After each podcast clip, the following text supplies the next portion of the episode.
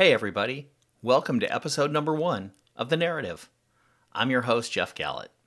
I'm so happy you found the podcast and that you're joining me right from the beginning. Let me give you a brief reset on why I've started the show. I've spent a long time as a technology marketing executive, including more than 20 years as a chief marketing officer in the software industry. During that time, the power of stories became much more obvious to me. The ability to tell stories, both personally and professionally, has become a strength of mine and also a fascination. Good storytelling is what I aspired to do in my career. But as interesting as I find the stories, I find the storytellers themselves even more fascinating. I'm always impressed by people who can do this well. So, the idea behind this podcast is to meet people who are great storytellers and to get to know them, because I think their own personal backstories are also really interesting. Hearing people describe what they do and why they do it, in some cases, in unique ways. I learn from them every time if I just listen. I'm so excited about my first guest, Joe Megibow. Joe and I have been friends for a long time, from the time I joined a struggling at the time early stage startup named Tealeaf, leading marketing and product management. Joe was actually there before I was, in a variety of different roles. When I joined, he led our sales engineering team to be really honest, at that point, he was our sales engineering team. Our roles were really intertwined, and we spent a lot of time together over the next few years, presenting to potential customers and even existing ones. We both shared the desire and the need to effectively create narratives and to tell stories that communicated our solution's value. Joe was good at it, really good at it. So good at it that it is one of the reasons he ultimately moved to the client side where he has since become a true leader at the forefront of e commerce. Today, Joe's the CEO of Purple, a digitally native vertical brand with a mission to help people feel and live better through innovative comfort solutions. You've probably seen a TV commercial for a purple mattress, or maybe you're as lucky as I am and you get to sleep on one every night. Joe was also a member of the board at Red Lion Hotels from 2017 through their recent acquisition. Before that, he spent a few years as Senior Vice President and Chief Digital Officer at American Eagle Outfitters, building out their e commerce organization and their online competence. Before that, he spent several years and held several roles at Expedia, including Vice President and General Manager of Expedia.com. During his time at Expedia, he launched their mobile business and was chairman of Mobiata, their mobile development subsidiary. And of course, we spent a few years together at Tealeaf before all of that. In 2011, Joe was recognized as Practitioner of the Year by the Digital Analytics Association, and he is now Director Emeritus after serving four years on their board. I've been aware of the DAA for a long time, and I've known a lot of members and leaders of the DAA. My gut feel is that few, if any, other people who've won Practitioner of the Year later became the CEO of a wildly successful consumer products company. There's a pretty amazing story arc there, and I think you're going to appreciate it congratulations. You just got named recently as one of the uh, 2021 Utah CEOs of the Year. And I was going back, and obviously we've known each other a long time, but going back and doing my research, and I realized it was 10 years ago, almost exactly, that you were named the Practitioner of the Year for the Digital Analytics Association. That's an amazing arc in a 10 year span and I think it's just interesting, like how you know how do you get from there to there? Because that's a pretty unique, tr- a pretty unique path, at least from my perspective. That's quite an opening, Jeff. Uh, thank you, and uh, you know, just stepping back, really appreciate you uh, taking some time to chat with me today, and uh, glad to be on your show. Best of luck with it. Um, so uh, yeah, it's a. You know, I'll, I'll, start with something my wife loves to say, and it, it goes with the uh, you think of 10 years of raising a child and how much change there is, um, which is massive for anyone out there who's a parent. And uh, she loves the saying that the uh, the days are slow, but the years go fast. And you know, there's a little bit of that here. It's every day's a slog, and I, I, I have found this even if you're doing storytelling on stage about big successes or big learnings, it always sounds so much more impressive when you condense years worth of pain and suffering and trial and error and learning into 15 minutes. Yeah. You know, it it, uh, it it almost sounds like there was uh, preconceived outcomes and and intent every step of the way, and it never ever goes that way. That's the nature of learning. It's the nature of trial and error. Um, so yeah, 10 years. I, I, don't know if that's quick or not quick, and uh, you know, had had some good fortune along the way. But uh, really, the story is what happened each and every day between those uh, those landmarks, and uh, you know, happy to talk about that. 20 years ago exactly that you and I started working together. We met and we were at a, you know, at the time struggling, didn't really know what we wanted to be when we grew up software company. And uh, our roles were pretty intertwined, and part of it was around storytelling because I was tasked with create kind of a storyline around the business, you were running the technology side of our sales organization and had to build our demos and help us get out and actually translate that storyline into something that was tangible for people. And uh, I think it's interesting that at least from from way back then, I divined that you had a pretty solid knack of narrative, a knack of storytelling, and ability to say, yeah, this isn't just about you know pull down this drop down menu and let me show you something. You actually brought a mindset around things to storytell even back then, and I'm curious how that ability to storytell, like what's the background of that? Where did that come from for you? And I know you have a background prior to that. And then how have you applied some of those storytelling capabilities as you move forward in your career into different roles? Yeah, I um where did that come from? I uh, that that that may be uh, genetic. Um, I don't know, but I I I mean it's kind of like uh, you know how, how does a good teacher become a good teacher? Um, I, I think one thing is I, I've always had a, uh, a leaning towards empathy. Um, I, I, uh, I, learned in a very early days. I, I, think I read some interesting things about empathy uh, early in my high school years on on the power of putting yourself in someone else's shoes and the power of understanding what the other side is thinking or hearing. And uh, it, it is a really powerful and important skill when it comes to communication or negotiation. And I, you know, and I love that. Um, I also, I'd, I'd say part of what has worked for me in storytelling is I don't storytell for stories storytelling. I, I know salespeople who are really good at what they do, but at the end of the day, they almost don't care what they're selling. Yeah, they're they're in it for the win. Yeah. You know, and, and anything that is a competitive business, I mean, attorneys can be that way. You know, I mean, a great attorney is never emotionally entwined with the case. I, I mean, historically speaking, you know that yeah. in law school, a very common exercise is you don't know coming into a session if you're going to be the prosecutor or the defense, and you have to be prepared to take either side. Yeah, you know, it's it's it's about process and fact base and and debate and you know so and I'm not an attorney so apologies to any attorneys out there. Um, but you are married to one. I am married to one. Um, so I know what I know what losing to uh, to a, a, a well formed uh, argument is. Um, so uh, you know it's it's uh, but I I'm I've never been that way. I I just I, I sell things I believe in and part of my test in anything is the companies I join. So, I mean, I, am not going to join a company that I don't fundamentally believe in what they're doing. I mean, that, that's just a gate I don't cross. And I've said no to some really good opportunities through the years and some significantly uh, economically good opportunities through the years because I knew I just didn't believe in what they were doing, whether it was ethical, cultural, just interest, whatever. Um, and uh, you know, when you and I first met, we we joined a company, and you know, I I found this company in the late '90s, which uh, you know, in late '99, and and uh, you know, this was still before the dot bomb had occurred, and you know, there was no shortage of fascinating, interesting opportunities out there, and I happened to have a skill set at the time that that I uh, I had choice in where I was going to go work, and you know I, I even that I can't oversell myself as uh, everyone was hiring everybody at the time. So I mean, there was just a lot of opportunity for mm-hmm. movement and, and growth as uh, as there was a lot of investment going on. And I really struggled. I, I talked to a lot of companies that had really been successful in the spirit of they'd gotten a lot of coverage and press.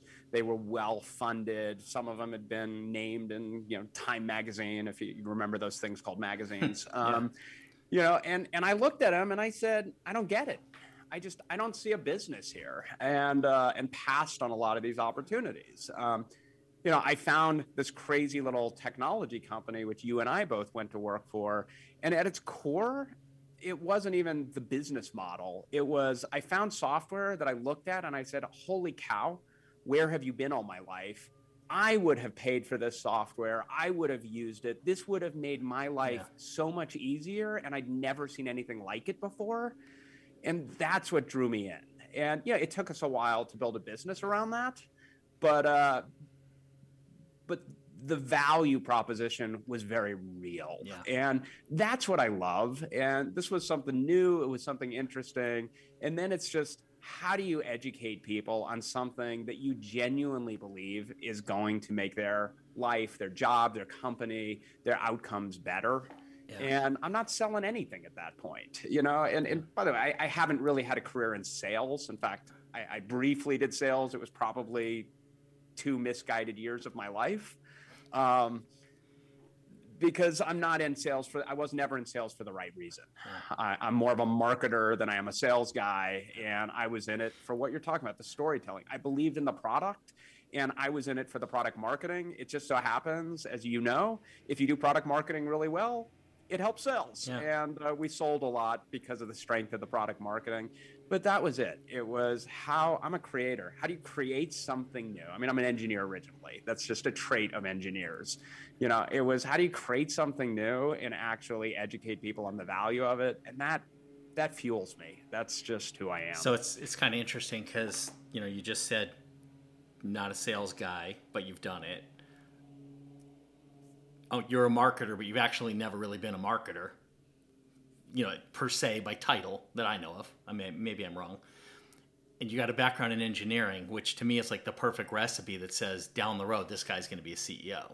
Like you've got an ability to touch those things. And I think, you know, I've seen, I've had the opportunity in the, in the years since um, to actually see your storytelling. And it's really funny that you mentioned your passion about the things you do because, you know, I don't know if you remember this, but you know, a number of years ago when you were at American Eagle Outfitters, we were in New York for NRF, and you took me over to the American Eagle Design Center at night, and we walked through, and you, you know, very passionately walked me through this design center and showed me lines that were under creation and and all sorts of really interesting things in a very passionate way, and it was contextually funny for me to to a certain degree because you were Joe that I knew from Tealeaf, and then you were Joe as we worked together for some period of time at um, at Expedia, and then I see this, and it's like, okay, so you know, I get, it. and now we're talking about you know like women's swimsuits and things and walking through and and and, and, and jeans. And and then again you know just a few weeks ago you were nice enough to have me come down to to your new factory purple's new factory down in georgia near where i live. And you gave me the tour of the purple factory and and it was the same thing. Like you you know the the passion around the products that you have now and that you're you're selling building now the passion around what you've done with the factory and then just the depth of the storytelling about how every part of the factory worked together the way the machines worked the processes and i see that as just an inherent trait that you have that you that passion comes across um, whenever i've seen you talk about any of the things that, that you've talked about in the 20 years that i've known you Thank you. I uh, yeah, it's and it's um it's it's it's interesting. You talk a brand like American Eagle Outfitters, and it, you know, at the end of the day, we're selling clothes, and uh, you know, and there, there's a certain commodity nature to that, and you know, there's a fashion side to it. Um, but what uh, you know, the things that I had to wrap my head around, and why that apparel manufacturer, why was I able to engage with that? Is uh, at its core, and, and this has been true of the brand for a lot of years, and they they've leaned harder and harder into this. Um, you know, one is it was always about quality. You know, if and and while while American Eagle isn't ultra luxury expensive stuff, it's also I mean you you can buy denim jeans for for a quarter the price of what American Eagle sells them for. Um, but it was if you buy our jeans, these are your go-to jeans. These are the jeans that five years from now, if if you're not old like us and gaining weight, um, you know that uh, that you can put on and know they're they're going to be high quality. I mean that they're still going to be your good go-to jeans, um, and not something that uh, that wear out quickly or anything like that. So one side it was quality, and I like that. I just to me, if you're going to sell something, make it quality, make it good, make it something your customers can count on. But the but the bigger thing was why we were selling and who we wanted our customer to be. And we were leaning hard, you know, we we the, the it was all about live your life, make it real. We launched the the Aerie business, um, you know, which was really not about the attractiveness of the women or the appeal of the women. It was about empowering the women, you know. And a big insight on that was like we were one of the first, I, we may have been the first to really lean into no retouching and not using lingerie models, mm-hmm. you know, using, mm-hmm. we use athletes, we use people who, uh, you know, with different body types, but I mean, we weren't using people who their profession, their career was to make intimates look beautiful. Yeah. Um, yeah. And it was really defining what was beautiful. And, you know, you start to have fun stuff with that. I mean, you know, you, uh, you, the, the, the, the girl carrying this bag has not been retouched and you know love me don't retouch me and mm. you know i mean it's just you can have a lot of fun yeah. with this kind of stuff which we did but at its core it was from a very genuine place which was respect for the customer empowering the customer being very genuine toward them and giving them product that you knew they were going to love for the long haul and you know that's just apparel um, mm-hmm. and, and, even in an industry like apparel, you can do that. Um, and uh, you know, my career has gone progressively into owning the product more and owning the benefit of the product more. I mean, now I'm in a business that ultimately sells health, um, and we take that very seriously. It's not in an indirect way, and it's a very direct way. And I, I think that's been one of the most exciting things for me is that I've been able to transition each of these jobs into something where I get to do more of what I love and what I love most is we're we own the product. We're responsible for the product. We make it as good or bad as we want, and it and the product itself has a real human value, and that's you know that's sort of the culmination of everything I've done has gotten me to this role here. And it's it's interesting because I'm sure that there was a a time you know when you go at the timeline when you went from Expedia, where you're running a giant platform. That's you know the volume of things going through there with so many different partners and things was huge. But you didn't actually own any of them, right? I mean, you own the platform, but it was all products and services being delivered by someone else that you were an aggregator or a broker for. And then you go to American Eagle where it's your products and now yeah. and and you know purple the same thing but a different a different kind of label where american eagle somebody might buy i don't know five or six or ten pairs of jeans in a couple of years how many you know purple's a different model, right? Because you're selling a much, you know, you're not selling a fifty dollar pair of jeans here. You're selling a can be few thousand dollar mattress or some accessories and things, and that that's an interesting transition, I think. It is, and I mean, even going back to Expedia, it's um, yeah, how do you put the customer at the center of something that you don't own the product?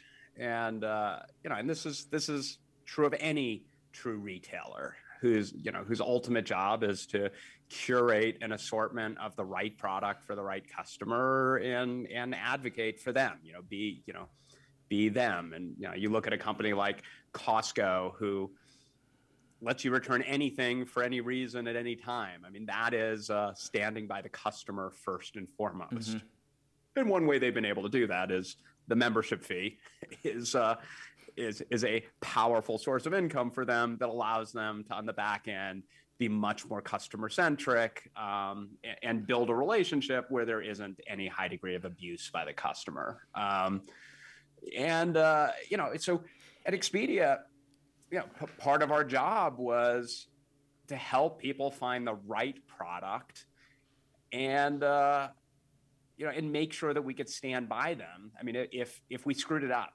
or something went wrong you know giving giving them another hotel night or giving them their money back i mean you know to the hotel the marginal cost of opening up a hotel room that otherwise wasn't wasn't sold is very small Yeah. to us, you know, we still have to pay the hotel the full amount we pay either way. So, I mean, these were expensive uh, consequences for us if we got it wrong or we were giving money back. Um, the, uh, you know, and it, and it creates these interesting dilemmas because it turns out, and, and this is true of any retailer that deals with any big brands, it's not as simple as, well, just sell the things that you believe in. You know you have a you have a great hotel in manhattan that you really want to sell and it's owned by a real estate group that owns six hotels. Yeah. and they pull their leverage and say look we'll give you the big hotel. It's going to be the majority of your business with us but you got to take the other five hotels or no deal Right. and two of them are awful just awful Yeah. you know and, and you know then how do you reasonably say okay well then what's my next option because i got to sell them and i can't just put big flashing letters and say um, you know pretend this isn't here don't buy this but how do you make it so that any reasonable person on that hotel is never going to be surprised Mhm. you know if if it's awful then how do you highlight and get feedback where you know you see 10% of people recommend this hotel? Okay well that's a big flag. And you know or, or its ratings or pictures or whatever and you know without throwing them under the bus do you just use data and facts to educate the consumer and then present it in a way I, I mean i'm big on the sort of the reasonableness test that just any reasonable customer would never be surprised Yeah. and that's a high standard and very hard to do. Um, so obviously, when you own your own product, it gets easier for you. But uh, um, but it all starts from that mindset. It just starts from get it right for the customer. So it's an it's an interesting pivot, and tell me if I just am remembering this from an urban legend perspective, or if this is actually the way this really happened. So we're together at Tealeaf, and for those of people who don't know, Tealeaf enabled you to capture and replay a user's experience when they were working with a digital property. And as Joe said, and when he started in '99, when I started in 2001 there was very little that was really happening that was that meaningful on digital properties. It's it's a little different today, and in fact, the value proposition that we were doing back then is probably just realizing its real value to a lot of places today, 20 years later. But I digress. But you were there and you developed this ability to see, it gave you a visualization. You talked about your empathy, an ability to visualize just what people were doing to their customers, like how much pain some customers were being put through and you had a friend who was at hotels.com somebody you call it right and and you kept telling him and showing him look at the stuff that's happening here. And as i recall it he kind of said okay i get it. That's valuable. To come put your money where your mouth is and come do that for us. And that's sort of where you then transitioned out of the technology side onto the to the the the platform side or the selling side of that is, is am i remembering that accurately or somewhat accurately Yeah, no, that's uh, that's that's pretty much how it went down. This was a business school buddy of mine who had taken over as the president of Hotels.com, and uh, you know, this is what friends do. He uh, he was hitting me up and and other people in his network for guidance, for advice, for what do you think about this, and uh, they were a customer of ours. Right. So I mean, it, it wasn't just a uh, out of left field call, um, and yeah, I, I was talking a lot about unrealized potential something else i'm very passionate about and uh, what was possible and the data's there. You just got to take it and, and act on it. I mean you know who cares about data and insights if they don't result in change or action? Yeah. And uh, he uh, you know i call he double dog dared me too to say, you know, hey, uh, you know, you seem to know what you're talking about here. Can you actually, you know, back to that action point? Can you actually do it? yeah And uh, you know that that's where the imposter syndrome kicks in, and you go home and you're like, oh, oh crap, what if I'm wrong? you know, maybe i found the only three examples of this that ever existed yeah, it's uh, it's uh, it's it is a lot harder to do than to say, and uh, but uh, we went through a negotiation. I said, if you if you really want to do this right, here's how to do it right. Are you going to set me up to do it right? And he, you know, it, it's sort of the uh, the classic, uh, you know, and I want a pony kind of negotiation. And uh, when I was done, it was sort of, a, do you want to stable with that pony? And I said, seriously, and that was it. I'm like, okay, let's go do this. So that's and, where the whole uh, thing when when when you came to do a speaking engagement at IBM and you demanded having green M and M's in the hotel room. Now I understand.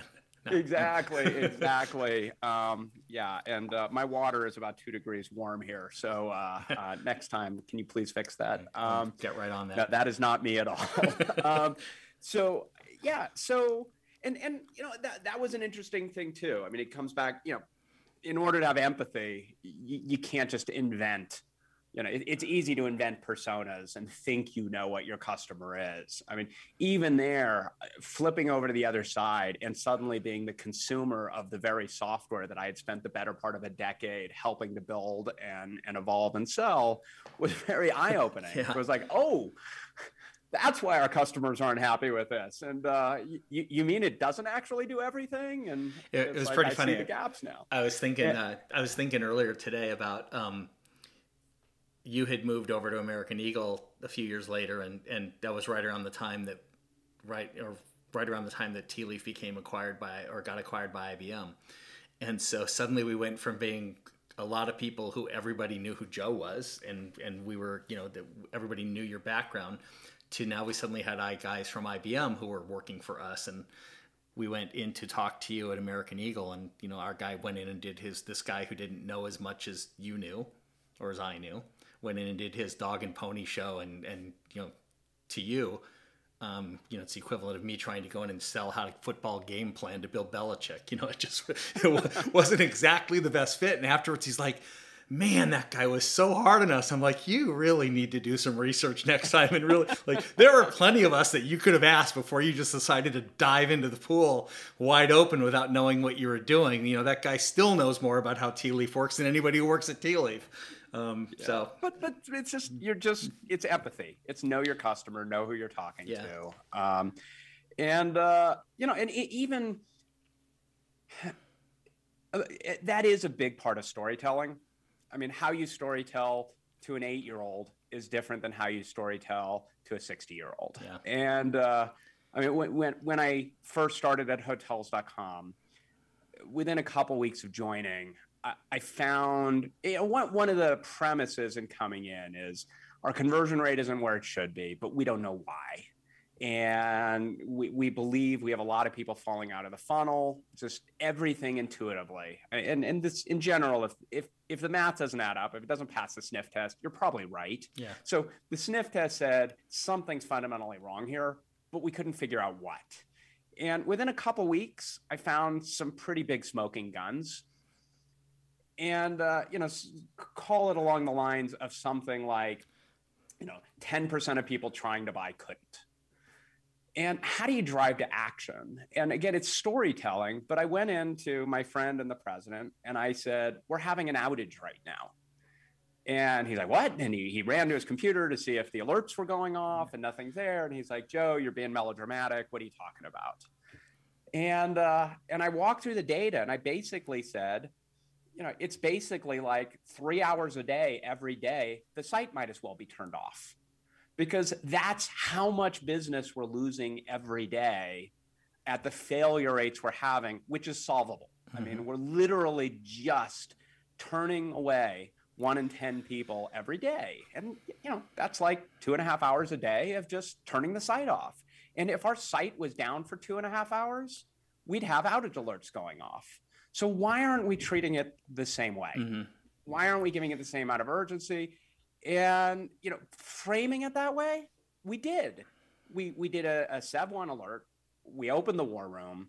All projects were on hold. Everyone came in. We were doing hourly check-ins. And we worked like the entire site was down.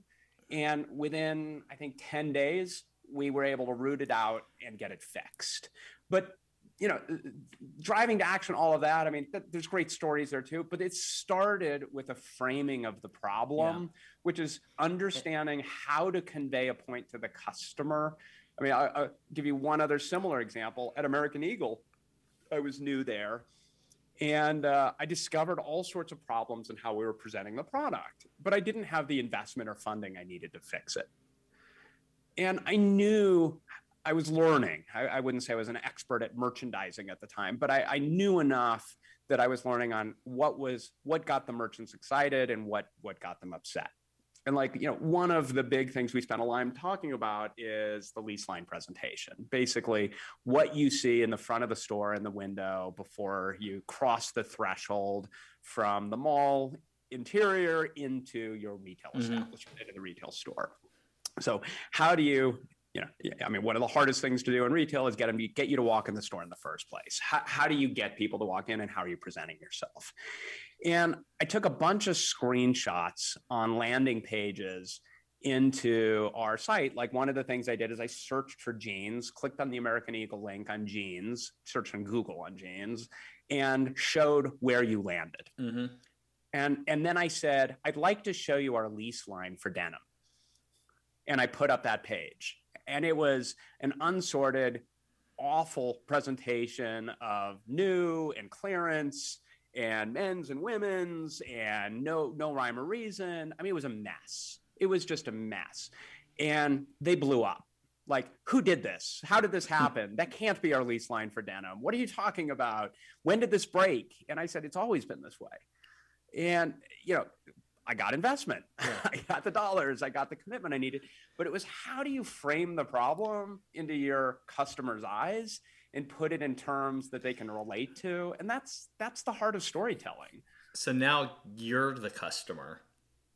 Like you have people on teams in your organizations who are potentially coming to you with those same kind of framings. Does that make you more receptive or more skeptical when they bring those things? Is it is it a scenario where you look and go, no, we can't be doing that. Or are you like, are you are you more open to it just because of your lengthy experience seeing that that's reality?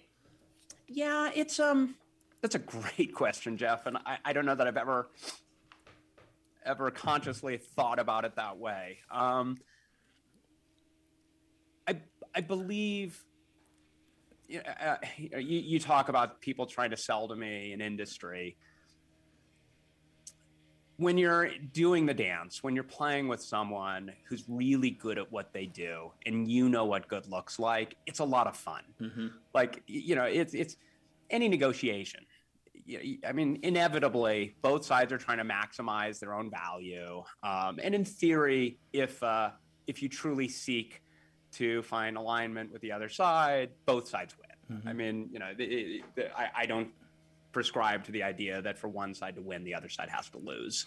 Um, and, and, there are those who negotiate that way. Yeah. Um, the uh, but you you see it, and when you know you're in the dance with someone who knows what they're doing, it's actually a lot of fun, and you get better outcomes. Mm-hmm partly because it's predictable and partly because you know we're both doing it the right way mm-hmm. you know that this is this is a process that we're set up for success well and then also that I, if you if you do it that way you have a mutual objective and mutual trust and you know these things aren't sold today and everybody walks away so these are people you you're going to be in partnership with and you you know the last thing you want to do is negotiate to a point where you hate each other as partners that, going that, forward. That's right. You also have to be able to work together when you're done. yeah. to- totally agree. Um, so when when employees come to me using these techniques, using this communication method, yeah, I'm more receptive to it because it, it is a sign that they know what they're talking about. It is a sign that they understand why they're asking for what they're asking for and that they're really focused on driving the outcomes. Mm-hmm.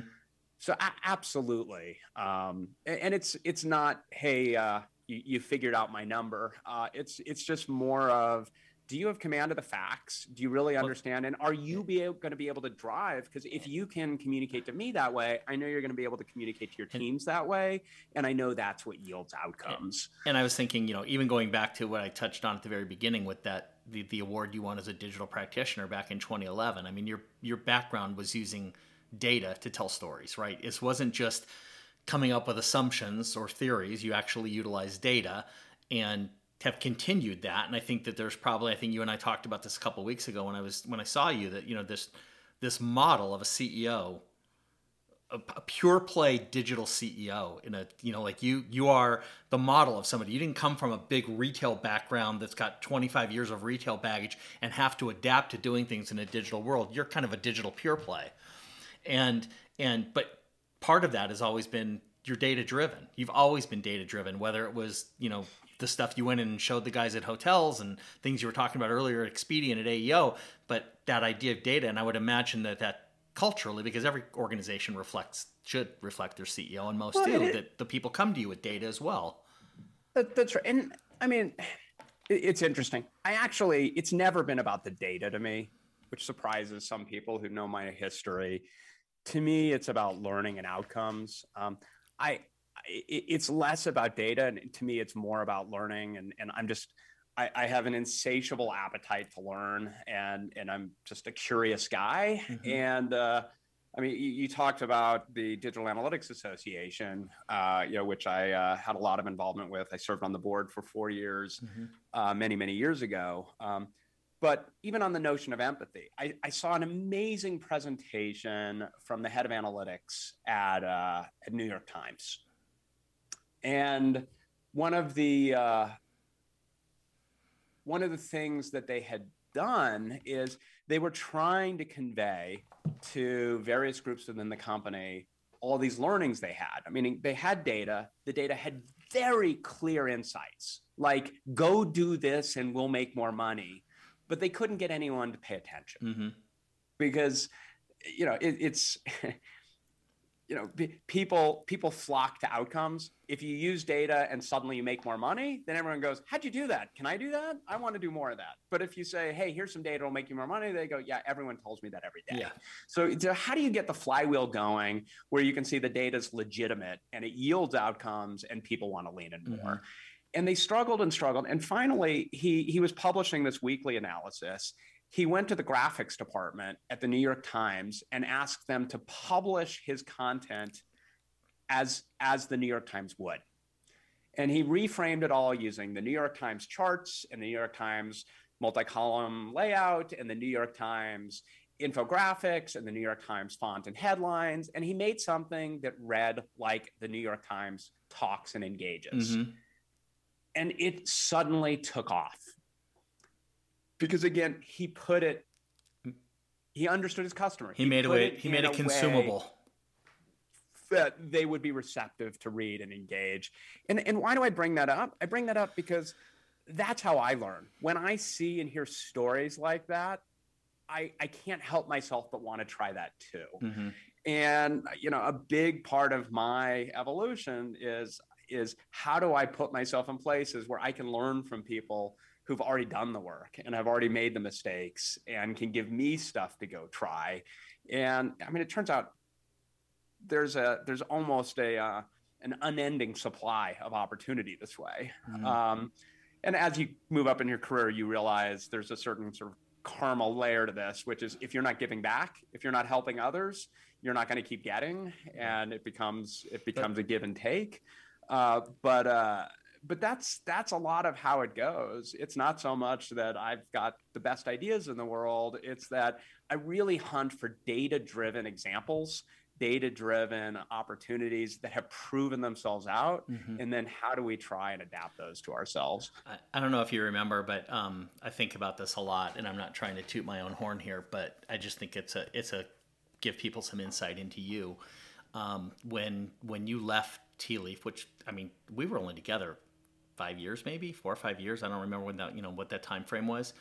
Um, and at the time that we left, you had not had very many people working for you at the time. You'd gone, you, you know, you had five or six people at the, I think at the time, maybe maybe some more than that. And when when we left, you actually sent me a really nice email, which I wish I still had, thanking me for mentoring you and helping you learn about how to manage people and grow some things and and it's funny to me now because you how many how many how many people work at Purple? 1700 yeah. So it's uh it's you know i look back at that and i you know i'm gratified that in some way i had an impact there in helping you through that stage. But i think that's the thing. I think you can learn there's things you can learn from anybody. You know i certainly never managed 1700 people but maybe there was something from back then that you saw or we talked about that helped you and maybe it hasn't helped you yet, but maybe there's somewhere down the road that'll help. And I think that you know, surround you know, for those of us who've been lucky enough to be around and surround ourselves with really good, smart people who can add value, that's a big part of success. And um, it, so it is. And I, you know, believe it or not, I, I I love watching people outgrow me. You know, I uh, I think I, think this is an underappreciated side of of uh, of building talent and investing in people is recognizing that there's a time sometimes the best outcome is to let them go. Yeah. Um, I, I have employees that I you know maybe were I, I saw potential in them at a time that they were undervalued and I invested in them and then got out of their way. Yeah. And they grew to a place that they could do more than I could offer them. And you know, ideally, you try to create opportunity so that they can continue to grow. Um, but there's some amazing talent out there that I, you know, I, you know, and this at Nike, at Apple, at, at big companies that I, I love that I had a small piece in their career mm-hmm. development, mm-hmm. Um, and in some cases had a big piece, meaning there were behavioral challenges they had that I called them out on and coached and, and helped them with. And in removing that barrier, it unlocked incredible potential. And they went on to do things that I had nothing to do with beyond that point. Um, but I, I had a piece of, and it's just, it's, it's the joy of teaching. It's the joy of parenting. Yeah and and I love that. I've I always love that. I've always. I mean, I'm I'm the same way, and I feel you know I look back at a lot of the people who worked for me or alongside me who've achieved as much or more than I ever have in my career. And I'm really gratified by it. And it's, you know, I, I look at it and think, um, um, you know, I've always tried, at least, I, shouldn't say always, but at least the last 20 years of my career, probably hire people that I think are going to be better than me. Like just, you know, like to get, get, I think at some point you have to get out of your own head and think, I have to get people where I'm always going to be the smartest one in the room, where I'm always going to be the best at this in the room, and instead move over to no, I'm going to hire people that are smarter than me who are going to stretch me because I still need to learn, but who are yep. also going to be able to do a better job. I mean, there's things you know I I hear today. You know, it's been a long time since I've been the one who actually physically did a campaign. A long time. And I hear people talk now the mechanics of doing a campaign. I'm like, well, you know, you know, by the grace of God, go you, because I have no clue. Here's what we want to achieve, and just do that, and come back and present the results. And I, I would imagine, you know, and that's in much. I've been in much smaller organizations, but it is such a, uh, you know, I think a, a powerful thing as a manager to be able to identify those people and empower them. And you know, we're not always right, but if you have the right people, you're right far more often than you're wrong. It is, and it's it's it's interesting in a role like I'm in now, where know, there's only one of my role, and you know, there, there's nothing above me. Yeah. Um, it's uh, I um, a mentor of mine uh, was a guy named Sam Taylor. He was uh, the CEO mm-hmm. of Oriental Trading, and mm-hmm. unfortunately, he uh, passed away from some very aggressive cancer a couple years ago, uh, which was just a uh, a massive loss to humanity. Um, he uh, he said something interesting to me, um, which is both advice at this level and, and advice on what does success look like. He uh, he pulled me aside and he said he said Joe, my whole career, and and he he had a very very successful career. He said, he said my whole career, any role I was in, I was always in the back of my mind having this little nagging conversation of what's next to what end? Where is this taking me? Where am I going to go? What do I need to learn here so I can then go on and do something more? Mm-hmm. And uh, he said the role he was in then, uh, as he as he was uh, evolving into the role as CEO of Oriental Trading, which is you know Berkshire Hathaway company. Mm-hmm. Um, you know he had the ear of Warren Buffett. I mean, there was a lot about this job. My, my was, one and uh, only trip to Omaha, Nebraska, in my entire life was to go visit Mr. Taylor at Oriental Trading Company. So okay, so you met him. Yeah, uh, that's yeah. Uh, that's fantastic. Yeah. So you know, I, yeah. I didn't know you'd ever met him. So Sam Sam's a hero of mine and uh, he, he, and I served on a council together, so I, I, had the privilege of a lot of access to Sam. Um, and uh, he said to me, "He's like Joe, when I when I took over this job, I realized that nagging voice went away. This is the last job I'm ever going to have." And at the time, of course, he meant that when he retires someday. Yeah. Um, but uh, but you know, he he had found something that he could go the distance with. Mm-hmm. And this is what his whole career had led to. Mm-hmm. And it wasn't settling, it was this was the right job. Yeah, I found the destination. But, but there's an interesting consequence from that. And that's if he's not going anywhere, what does he do with his strongest performers on his team?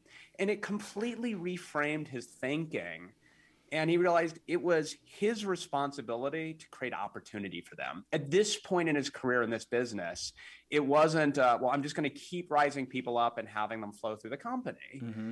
And a combination of growth engines where you know you can increase responsibility and scope and actually he started to lean very high into m&a mm-hmm. and he started buying companies partly because he knew he had bench strength in his company mm-hmm. that he could go put to work on these businesses on these he was things. buying yeah. and basically give them opportunity to have the leadership they deserved without having to step down from his job and without having him having to completely lose them to someone else where they that, go that's else. right yeah. and i just I, I, found all that really fascinating and inspiring and uh, you know it's something i try to hold myself to it's it's uh you know how do i achieve that uh, that nirvana that he found on what is that job for me that is the last job I ever want. Yeah. And and how can I get myself in a position that I feel confident that you know that's within my control and destiny and how do I build talent underneath me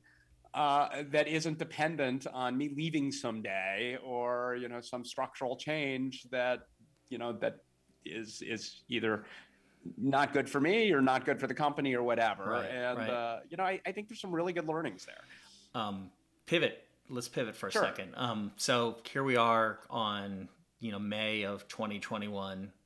Theoretically, I guess I'll say we're on the back end of this pandemic, or we're towards the back end of this pandemic, whatever that means. But how are the challenges? What were the challenges of you without going into any financial details or anything, but from from Purple, but just the challenges of you know, I know that in the last year you you personally have had to do a lot of remote working. You have a factories full of people who had challenges, and um, and then you know, just a difficult economic environment for everybody to function, especially for lifestyle goods and things. So I just would love, you know, how's how's that been? Like no one expects that, right? Suddenly, you you take this job in the end of 2018 and a year later, you know, this happens.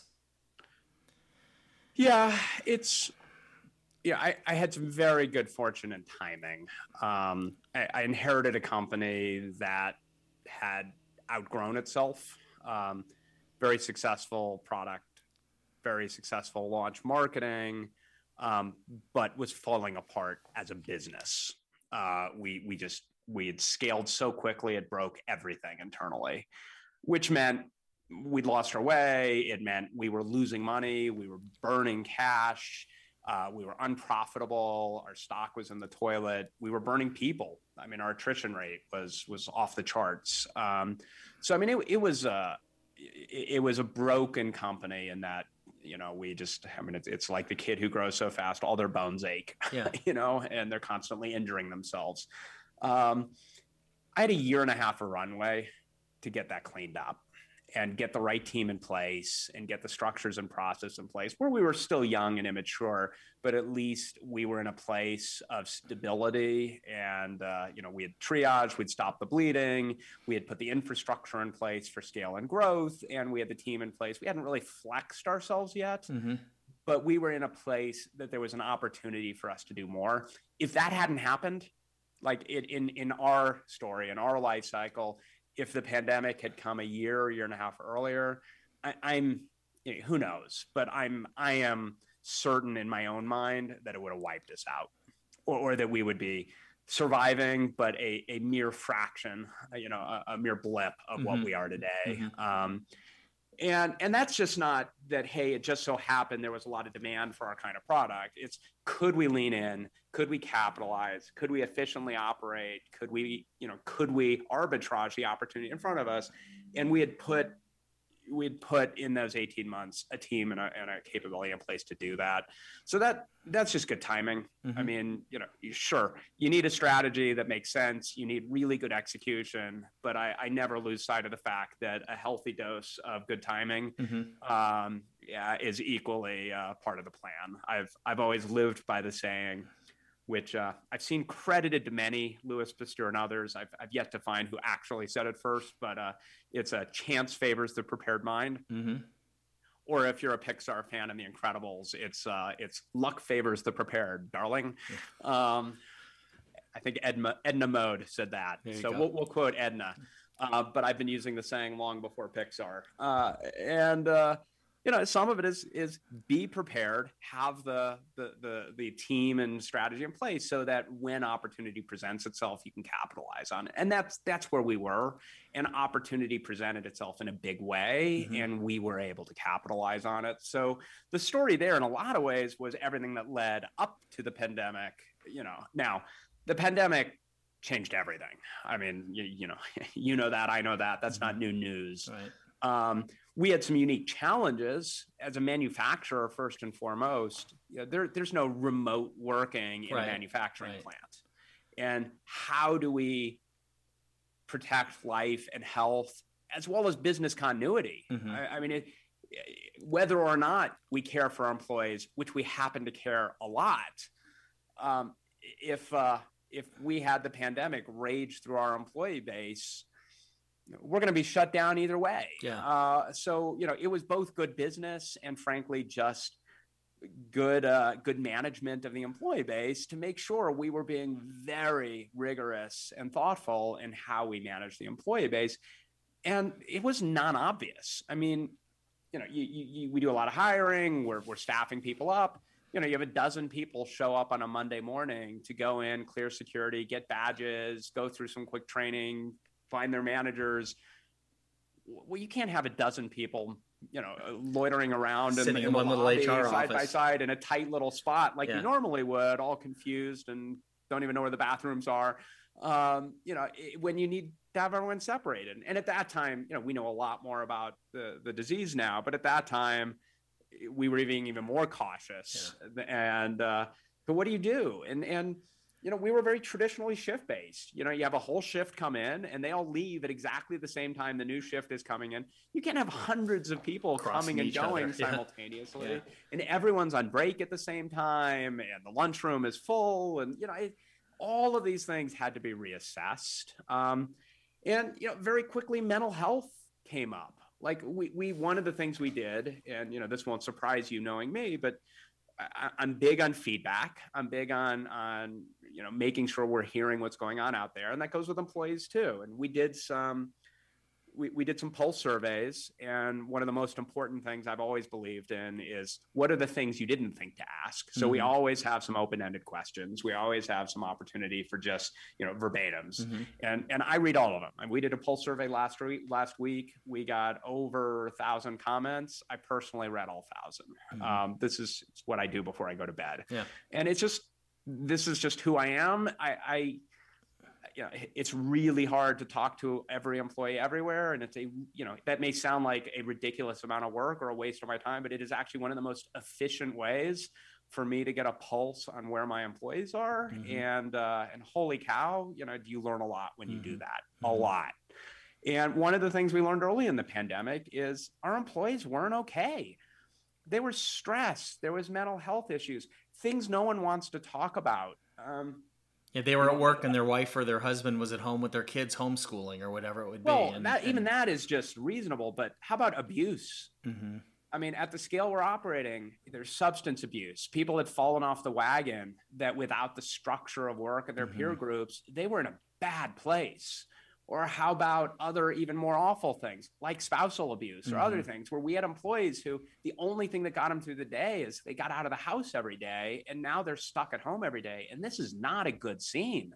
Wow. And, you know, it, it, it, wasn't all hey i get to be with my kids every day and make peanut butter sandwiches yeah. and, and you know and, and sit outside on a park bench you know there was some of that and there was some good stuff but there was some really kind of an underbelly here as well and if you bothered to ask you know, if you only have 20 employees, are you going to see this? Maybe, maybe not. Yeah. But at the scale we were operating, and and frankly, at the cross section of of you know of, of people that we have, we saw this. Mm-hmm. And you know, what do you do? Well, we have an employee assistance plan. We have an EAP, which is a good frontline defense to help people out. Came with our our benefits package. Yeah.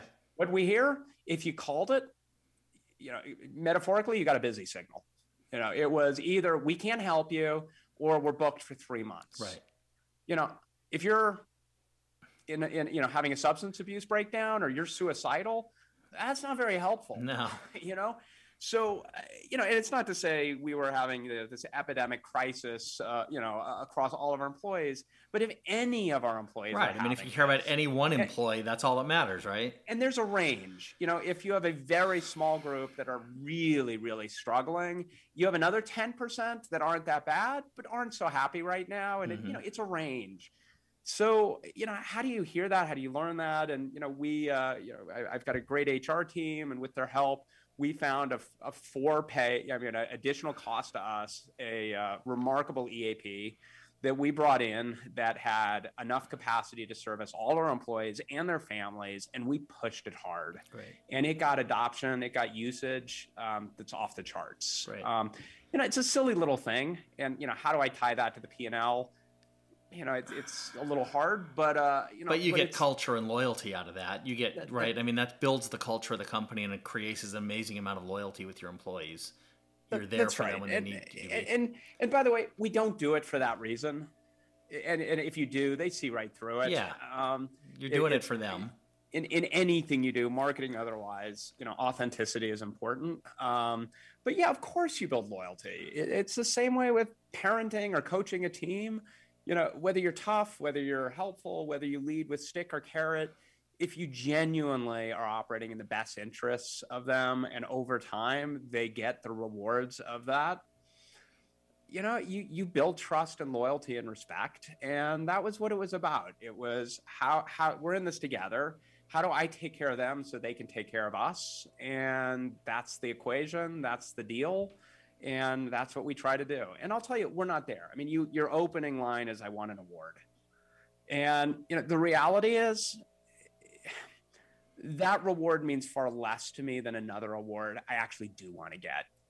The award I got was an outside in award. It was it was people on the outside looking in who bestowed upon me a really nice honor and you know and that's great mm-hmm. and you know I'm, I'm i'm humbled by that but what i really want is the awards that are the things like best places to work.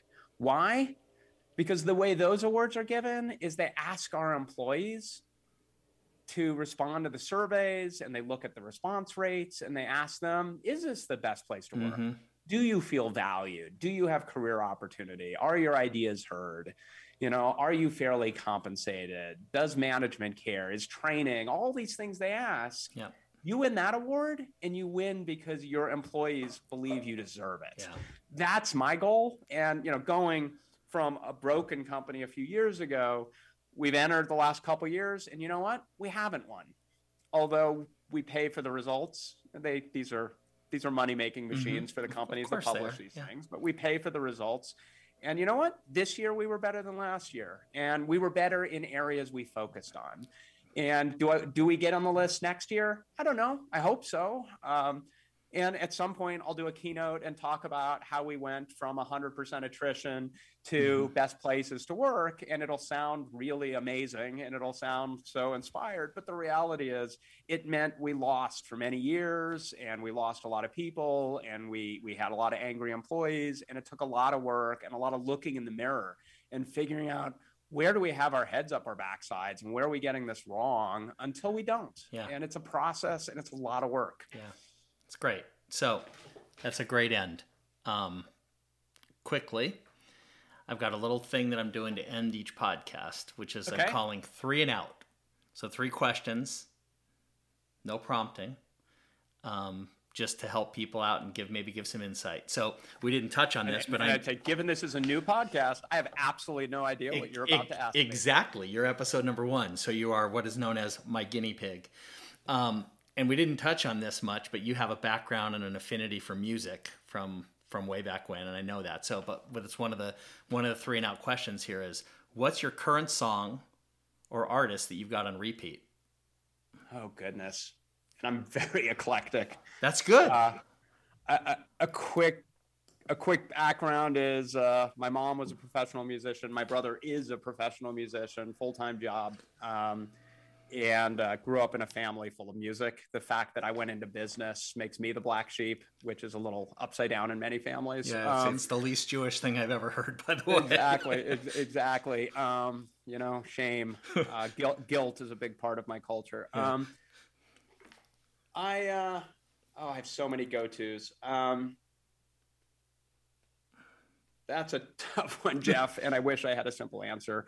Um, one of my all-time favorite songs, I'll say, is "In Your Eyes" by Peter Gabriel. Mm-hmm. Um, but I have so many because you pick you almost, ha- you almost John have Cusack to give me a genre, the... and then I'll, I'll narrow down by no, there. You know, Gabriel's one of my all-time favorites, so we'll just leave it at that. All right. So, second question: Is there a recent book you've read or a favorite podcast you've listened to that you would recommend to people? Um, so not recent. I read a book as I stepped into this role that is actually one of those books that I found has stuck with me and was uh, instrumental in some of the decisions I've made along the way. Um, it's uh, it's called the High Growth Handbook by Elad Gil. He's he's um, he's a very successful person in his own right, uh, but uh, he uh, in answering the question and apologies to him if I butcher this, but uh, you know this what's the playbook? You know how, how, how, how do i follow your steps to have my high growth company be successful? And mm-hmm. his response was basically there is no playbook. However there are certain gates that every company has to go through and what i can tell you is what those gates look like and how others have gone through those gates. And it's a lot of case study. Each chapter is half framework and then half an actual case study with you know a, a, a uh, essay or interview with a leader who'd mm-hmm. been there done that mm-hmm. um, but it is a very honest and very real world hands-on look at high growth and high growth is a, is a crazy beast mm-hmm. i mean you know one of the takeaways is every 18 months you're at a new company i mean you, you're almost having to kind of rehire yourself into a new company and realize that whatever you're doing then has very little bearing on what you're doing, doing now, now, and what you're going to be doing 18 months is going to be different than what you're what you're doing today. Um, so that that was that was a really really uh, good read and one that I reference back regularly. I highly recommend it for anyone who's in a leadership role trying right. to grow a company. Right.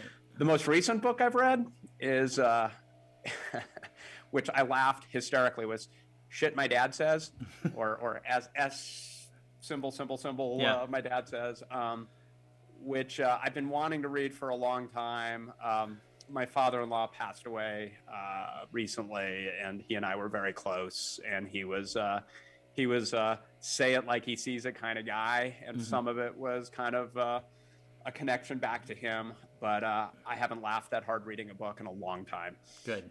So last question, and I know you have so much free time between three kids and company to run, but is there a recent show or movie that you've seen or anything you've been watch, binge watched and that you would recommend?